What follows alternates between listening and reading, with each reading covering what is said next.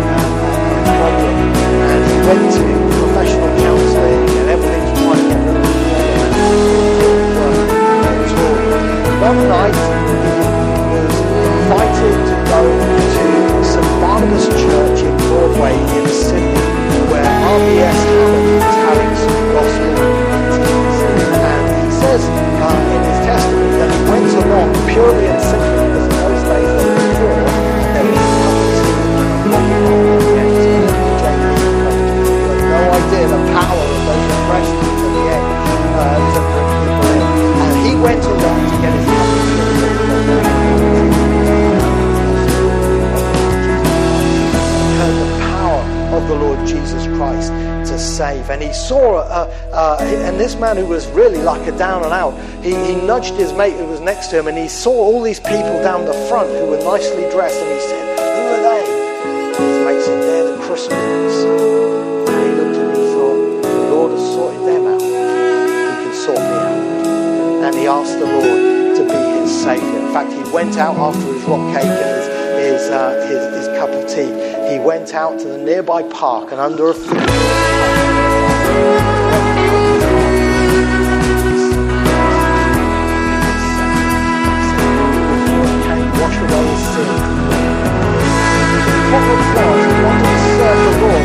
man and have had a, very good upbringing. And people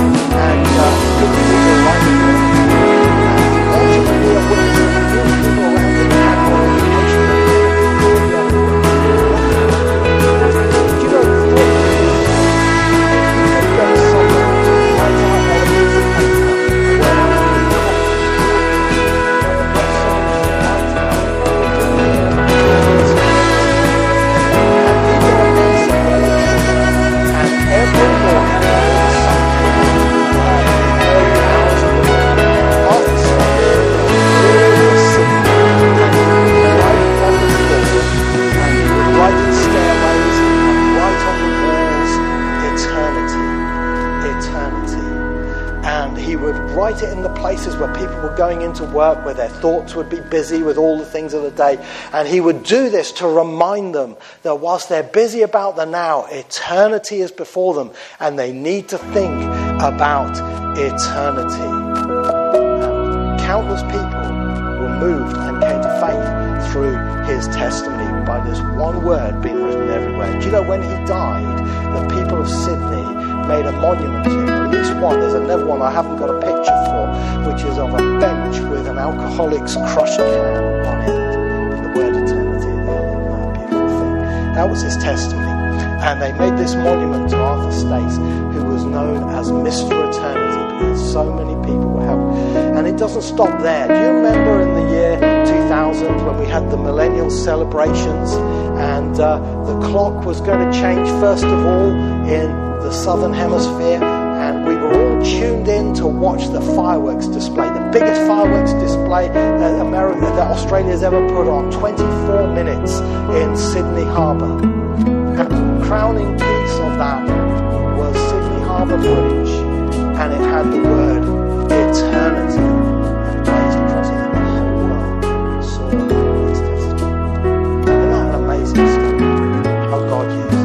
That's what I want to speak to you about today.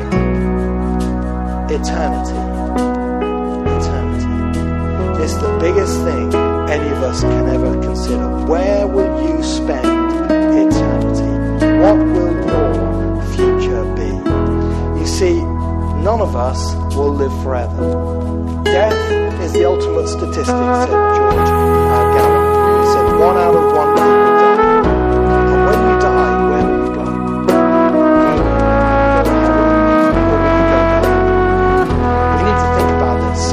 said if we don't want to end up where we don't like, we've got to think about where we're going. think about where we're on our way to. So when we get there,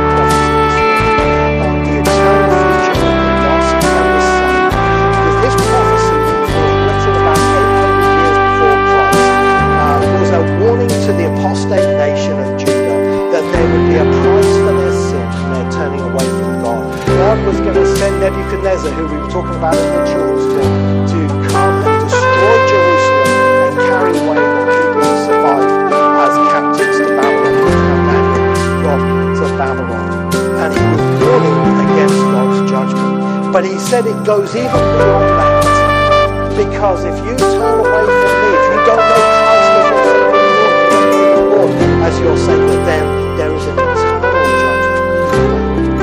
This is what Isaiah ends his prophecy on in Isaiah chapter 65. And he lets us know eternity is at stake. And what he gives us here in this passage is two things. He gives us, first of all, in verses 13 to 16, the future sufferings of the lost. And then he follows that with the future blessings of the saved. And I want us to look at this this morning so each one of us can consider from our hearts where we will spend eternity. And if we've not yet done so, to turn to the Lord Jesus Christ. I want to say at the outside this morning, I make no mistake about it. I am preaching to try and influence you to make a decision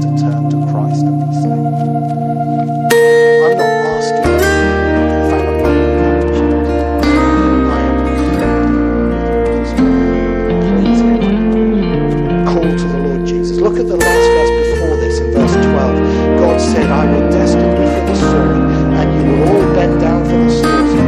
For I called, but you did not answer. I spoke, but you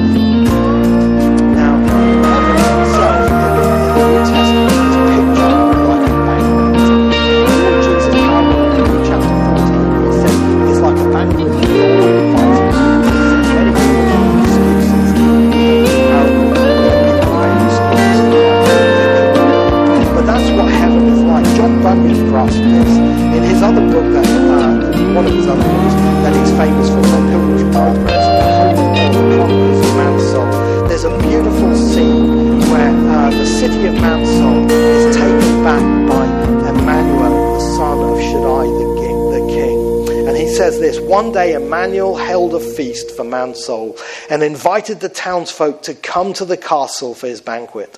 He fed them with all kinds of fancy food, not grown in the fields of Mansoul or in all the kingdom of the universe. Spe- these special delicacies came only from the court of King Shaddai, his father. Dish after dish was set before them, and they were encouraged to eat freely.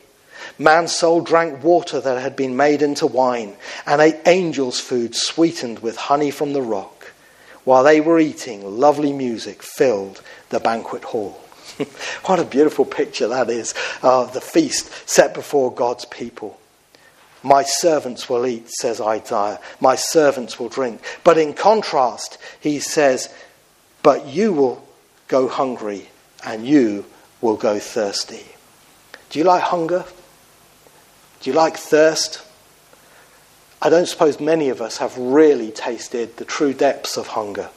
I read the uh, uh, book, The One That Got Away, by the SAS man, Chris Ryan, who escaped from uh, the Bravo 20 uh, mission that went wrong in the first Gulf War. And uh, as he had to escape to come back from, from behind enemy lines back into uh, uh, safety, he, he had to ration his food until it all went. And he had no, he tried drinking the water. The water in the river was poisoned, and he was close to dying of starvation. He said his vision had gone yellow. That's what happens when you're in famine. That's how hungry. And this is what it, the Lord is warning about. It's, it's not just, you know, missing, uh, you know, being late for dinner. He's saying, My servants will eat and my servants will drink, but you'll go hungry and thirsty. The rich man in, in, Jesus' parable in Luke 16 cried out for just a drop of water to be put on his tongue. Just for a second. This is part of the sufferings that we're told about. It's something I don't want ever to experience. Not only that, he says your sufferings will be shame in verse 13. He says in the second half of the verse, My servants will rejoice, but you will be put to shame. You know, heaven will be a place of great rejoicing. I like Bob Dylan, and one of Bob Dylan's songs, he pictures a man who's dying, and there's a voice. He says, he says, I want to go over there that's where the music's coming from. I can just imagine someone saying that on their deathbed who's a Christian. I want to go over there. That's where the music's coming from. Like the, the, the father's uh, party in the parable of the prodigal son when the son came home. It's a place of rejoicing. But by contrast, by contrast, he says, You will be put to shame. The Lord Jesus said that hell was a place of weeping and gnashing of teeth. That's shame. You know, George Foreman, the heavyweight boxing champion, uh, who, who, was uh, uh, a married man, committed adultery. And one night he went with a woman and he went home and he, he wished he hadn't done it. Afterwards, he wished he hadn't done it. He said, I got in the shower. He said, I took my clothes off. And he said, I threw them away and never wanted to wear them again. He said, I got in the shower and I washed my skin until it was raw but I couldn't make the feeling of dirt go away from me. Praise God, he, he, professes to have become a Christian and found relief through the saving work of the Lord Jesus Christ. I pray that's true. But you know what? That's what shame is like. And I tell you this now if you don't weep for your sins now, you will weep in eternity. You will weep. That's what God says. You will bear the shame of your sins. Not only that, God warns us that hell will be a place of sadness. Verse 14, the contrast here.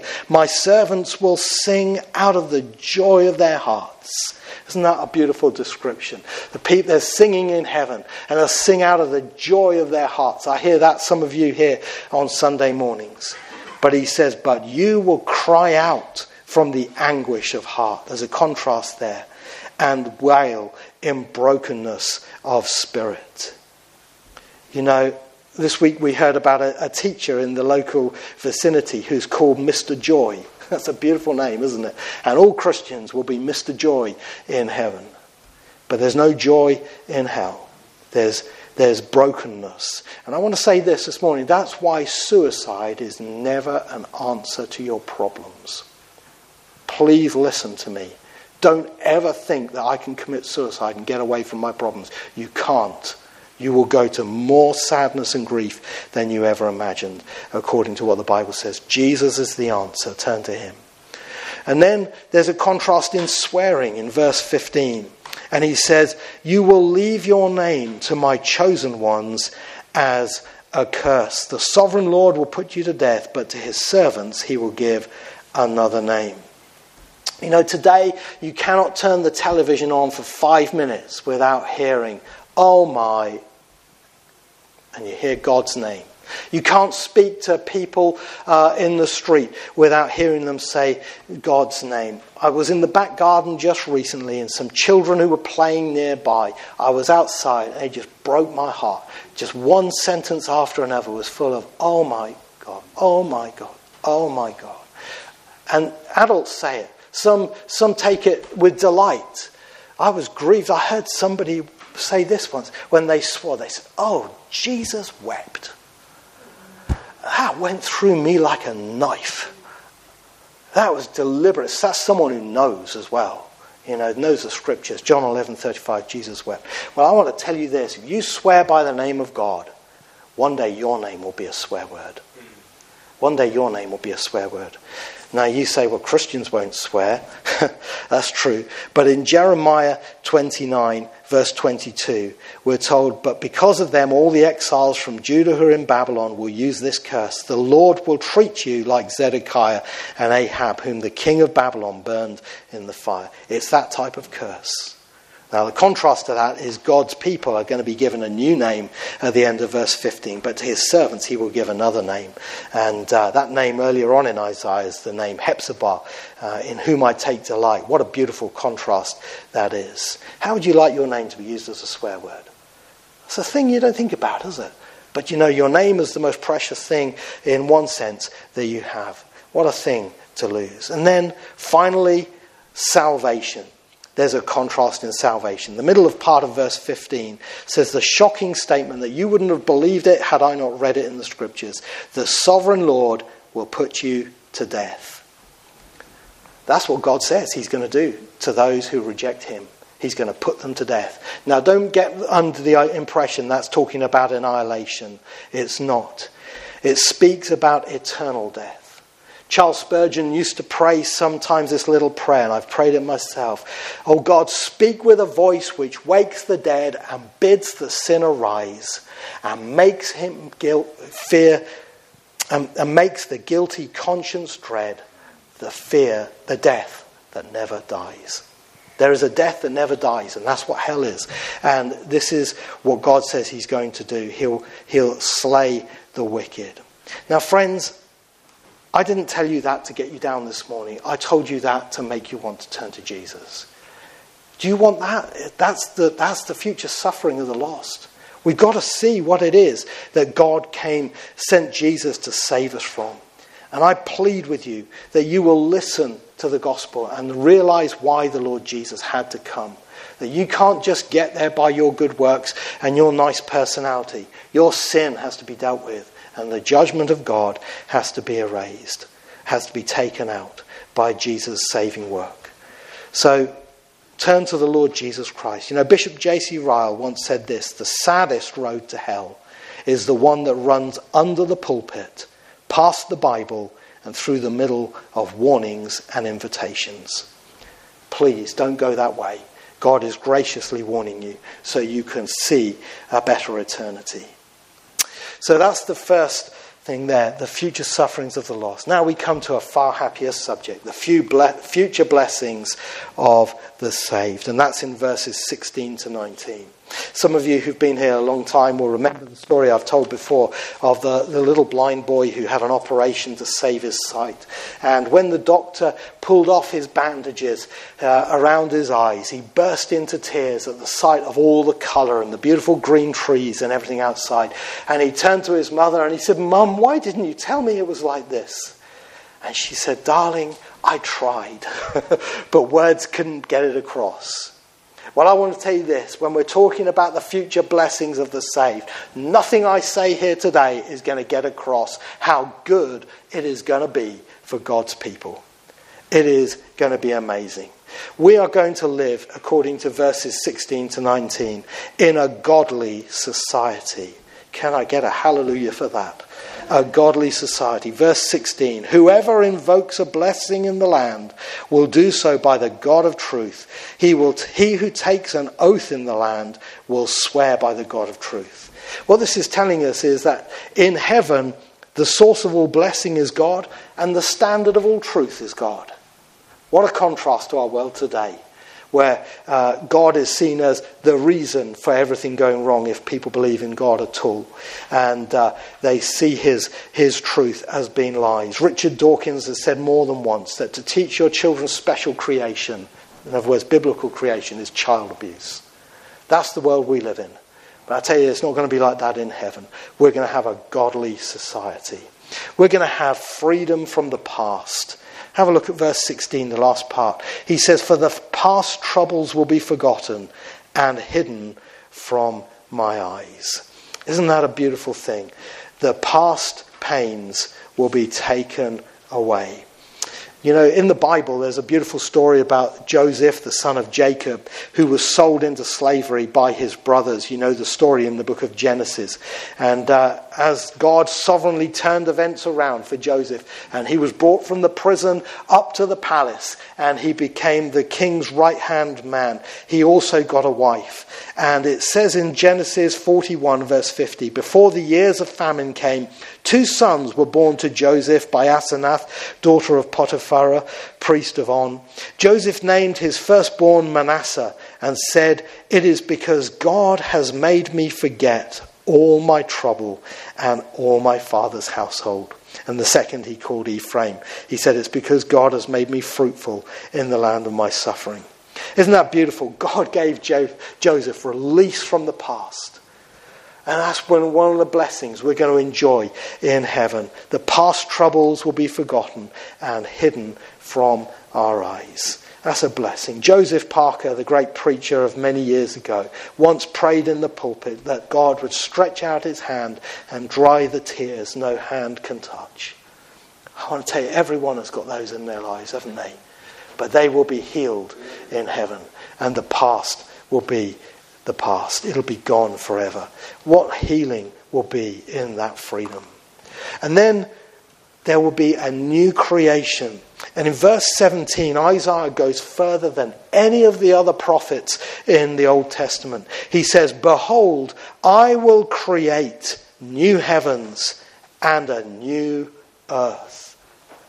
Now, those of you who are New Testament Christians, that will ring bells with you because it comes up three other times after this in the New Testament. Once in the book of Peter and another two times in the book of Revelation.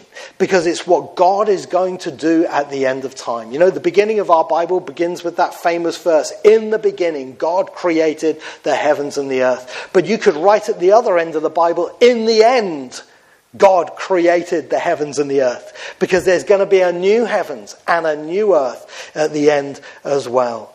This present earth is going to pass away. Peter says one day it'll all be dissolved. The, they tell you at school that the world came into existence by a big bang. The truth is, it's going to go out by a big bang. And even some scientists are beginning to realize this. Uh, I found this in the newspaper in the Telegraph back in uh, 2015 how the universe will rip itself apart. And they have a new theory called the Big Rip theory. Saying the atoms, it's all going to dissolve. Well, that's what my Bible says. It's going to be passing away at the command of God, and a new heavens and a new earth is going to be there in its place. It's going to be absolutely fantastic. A little girl was looking at a sunset with her mother, and she said, Mummy, if heaven is this beautiful on the wrong side, I can't wait to see what it's like on the right side.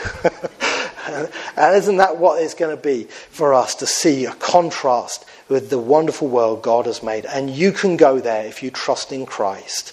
Jesus loves me, he who died, heaven's gate to open wide. His death is the way into the new creation. We're also going to enjoy the new Jerusalem.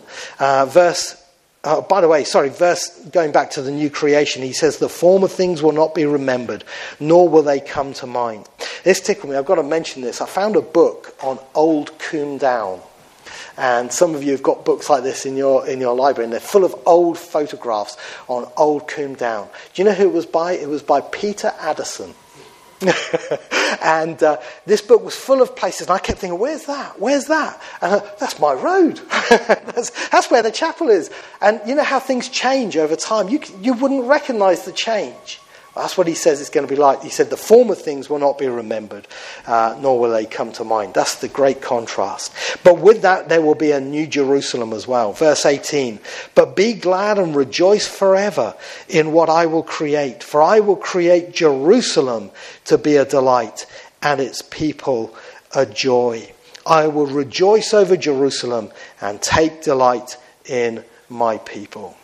There's going to be a new Jerusalem. The Apostle John saw this in the last chapter uh, and two chapters of his book. And he saw a city coming down out of heaven from God, like a bride dressed for her husband. That's, you know, like how bride tries to get everything right for the wedding. Well, God has made everything right in this beautiful city. It's going to be amazing. It's going to be fantastic. And John lays out the, the description of it, which is just breathtaking. And it's, it's big. John Walvoord, a great theologian, said, Whatever its shape, a city of large dimensions will be proper if it is to be the city of the residents of the saved of all ages. And he's right because it will need to have us housed, all of us, in there. And what a blessed place that's going to be. Hebrews 12 talks about this. You've come to the new, uh, new Jerusalem, a new city from God. It's what Abraham was looking for. He who spent his life after leaving his home in tents looked for the city that has foundations, whose builder and maker is God. And those of us who are Christians are looking forward to this world. Mark Twain, the uh, comic, once said was was once told the world is going to end. He said, "Well, we'll have to get on without it." well, we will. We'll go to a new heavens and a new earth. But you know what? There's a fascinating thing. The new heavens and the new earth. We're told that in the New Jerusalem, the city gates are made of pearl. Pearls are beautiful, and, and they're stones that, that are made in the sea. They're not like other stones made on the land. You know how a pearl is made? A pearl is made in agony in the shell of an oyster. And there's a message there. If you want to come into the New Jerusalem, if you want to go into God's greatest uh, demonstration of heaven, the new heavens and the new earth in the last day, you've got to come through the agony of the Lord Jesus on the cross. That's the only way. He is the one who opens the door. And the final blessing of the saved re- revealed here will be that there's no more suffering. Verse 19 at the end, he says, The sound of weeping and of crying will be heard in it no more. What a precious thought that is. D.L. Moody once said that in heaven God will never hide his face from us there, and Satan will never show his. That's good news. He's caused so much suffering in this world, but his work is going to be stopped, and there will be sound no more weeping and no more crying heard in the New Jerusalem. I am so looking forward to that. Dear friends, I've just given you a little glimmer of the blessings of the saved. Would you like that rather than the future sufferings of the lost? You can have it. Turn to Christ. A man once had a dream, and as he went in his dream to the gates of heaven, he saw people approaching the gates and calling at the gates. One man went up to the gate and he knocked on the gate door, and a voice came from the other side and said, Who is there? He said, My name is humanitarian. I am a humanitarian. And the voice on the other side said, What is the password? And he said, As a humanitarian, the password is charity. And the voice from the other side said, Depart from me, ye that work iniquity. I never knew you. Another man approached the gates of heaven and he said from the voice on the other side, Who is this who seeks entrance into heaven? And the man said, I am a moral man. And they said, What is the password? And he said, password is honesty. And the voice said the same thing Depart from me, ye that work iniquity. I never knew you. A third man came up to the gates of heaven and he said, I am a religious man. They said, What is the password? And he said, The password word is ritual. Again, the voice said, Depart from me, ye that work iniquity. I never knew you. The final man who approached in this dream was a man who came up and knocked humbly on the door. And the voice said, Who seeks entra- entra- entrance into heaven? He said, I am a sinner. And they said, What is the password? He said, Nothing in my hand I bring, simply to thy cross I cling. And the voice on the other side said, Open wide the gate and let him in, for of such is the kingdom of heaven. Dear friends, turn to Christ. He alone can save. John Bunyan, when he finished Pilgrim's Progress, saw the pilgrims go into the heavenly city, and he said at the end, I wished myself among them.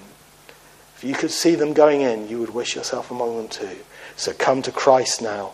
You'll have heaven in your hearts before that great day, which will be your future. Let's sing our final